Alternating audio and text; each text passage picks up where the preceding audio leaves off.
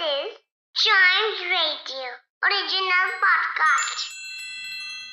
World के सबसे बड़े देशों में से एक है इंडिया पर इसको महान बनाती है इसकी हिस्ट्री और उससे जुड़े लोग, जिन्होंने अपने अपने तरीके से हमारे देश को आगे बढ़ाया।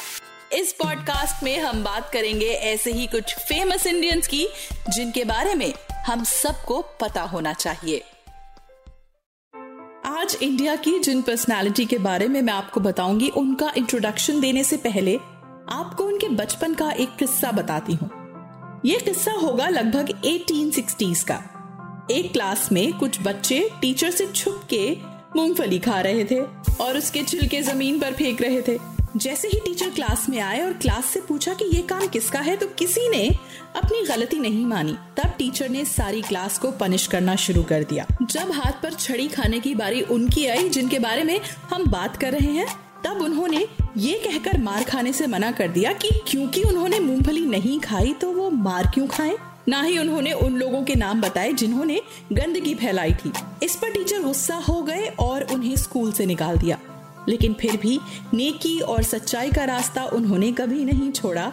और बड़े होकर वो बने इंडिया के इंडिपेंडेंस स्ट्रगल की नींव रखने वाले, कई सोशल रिफॉर्म्स को इम्प्लीमेंट करने वाले और इंडिपेंडेंस स्ट्रगल के पहले लीडर लोकमान्य बाल गंगाधर तिलक। बाल गंगाधर तिलक का जन्म 23 जुलाई 1856 को रत्नागिरी में हुआ था। उनके पिताजी का नाम गंगाधर तिलक था और वो एक टीचर थे। जब उनके पिताजी को पुणे में जॉब मिला, तब वो उनके साथ वहाँ आ गए और डेकन कॉलेज से ग्रेजुएशन करने के बाद 1879 में बॉम्बे यूनिवर्सिटी से लॉ की। उसके बाद वो एक स्कूल में मैथ्स पढ़ाने लगे। वही स्कूल उनके पॉलिटिकल करियर की नींव बना। धीरे धीरे उन्होंने उस स्कूल को एक ऐसे इंस्टीट्यूट में बदल दिया, जो सेल्फ सर्विस और सेल्फ एम्पावरमेंट को प्रमोट करता था। वहाँ उन्हें समझ आया कि एजुकेशन और इंग्लिश लैंग्वेज एक ऐसा टूल है जो उनकी आवाज़ ब्रिटिशर्स तक पहुँचा सकती है। और यंग इंडियंस में इंडिया के कल्चर को दोबारा जगा सकती है। इसके लिए उन्होंने स्टैब्लिश की Deccan education society in Pune new English school for primary studies और Fergusson college for higher education साथ ही उन्होंने एडिट और पब्लिश किया मराठी न्यूज़पेपर केसरी और इंग्लिश न्यूज़पेपर द मराठा और अपने इन्हीं न्यूज़पेपर्स में खुल के ब्रिटिश का क्रिटिसिज्म करने की वजह से वो काफ़ी पॉपुलर हो गए। इनफैक्ट ब्रिटिशर्स उन्हें फादर ऑफ़ इंडियन अनरेस्ट कहते थे। उस समय कई ऐसे लीडर्स थे जो आज़ादी की सोच लेकर एक साथ आए थे। उन्हीं में से तीन लीडर्स की जोड़ी बहुत फ़ेमस थी।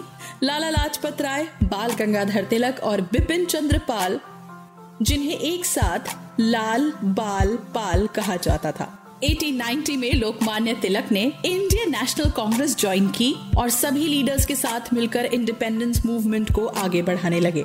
1905 में जब ब्रिटिशर्स ने divide and rule policy use करके बंगाल पार्टीशन किया, तब उन्होंने उस पार्टीशन को वापस लेने की अपील की, साथ ही ब्रिटिश प्रोडक्ट्स का बॉयकॉट करने को भी लोगों से कहा।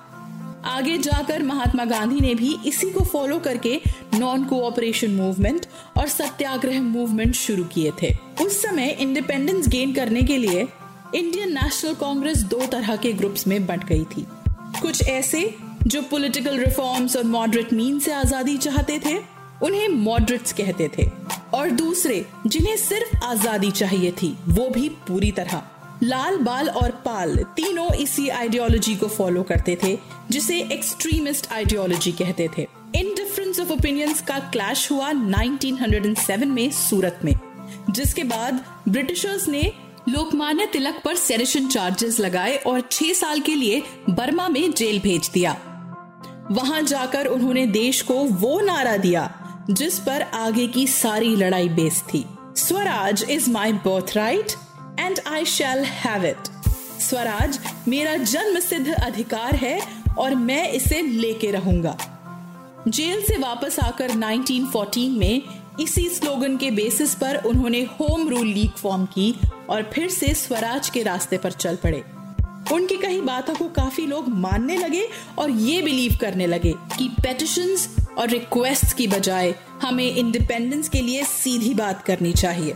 इसलिए 1916 में उन्हें लोकमान्य की उपाधि दी गई। 1919 में उन्होंने फिर से इंडियन नेशनल कांग्रेस पार्टी की मीटिंग ज्वाइन की और वहाँ पर उन्होंने कुछ सजेशंस देने का प्रॉमिस किया, जिसमें कई तरह के रिफॉर्म्स रीजनल गवर्नमेंट में इंडियन पार्टिसिपेशन और रिस्पॉन्सिव कोऑपरेशन शामिल थे।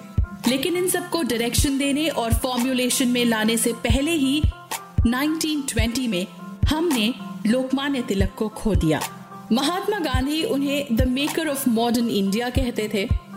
इंडिया के पहले प्राइम मिनिस्टर जवाहरलाल नेहरू उन्हें father of the Indian revolution कहते थे।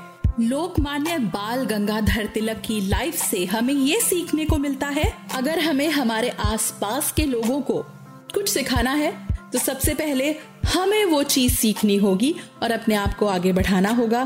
तब हमारे साथ और भी लोग जुड़ जाएँगे।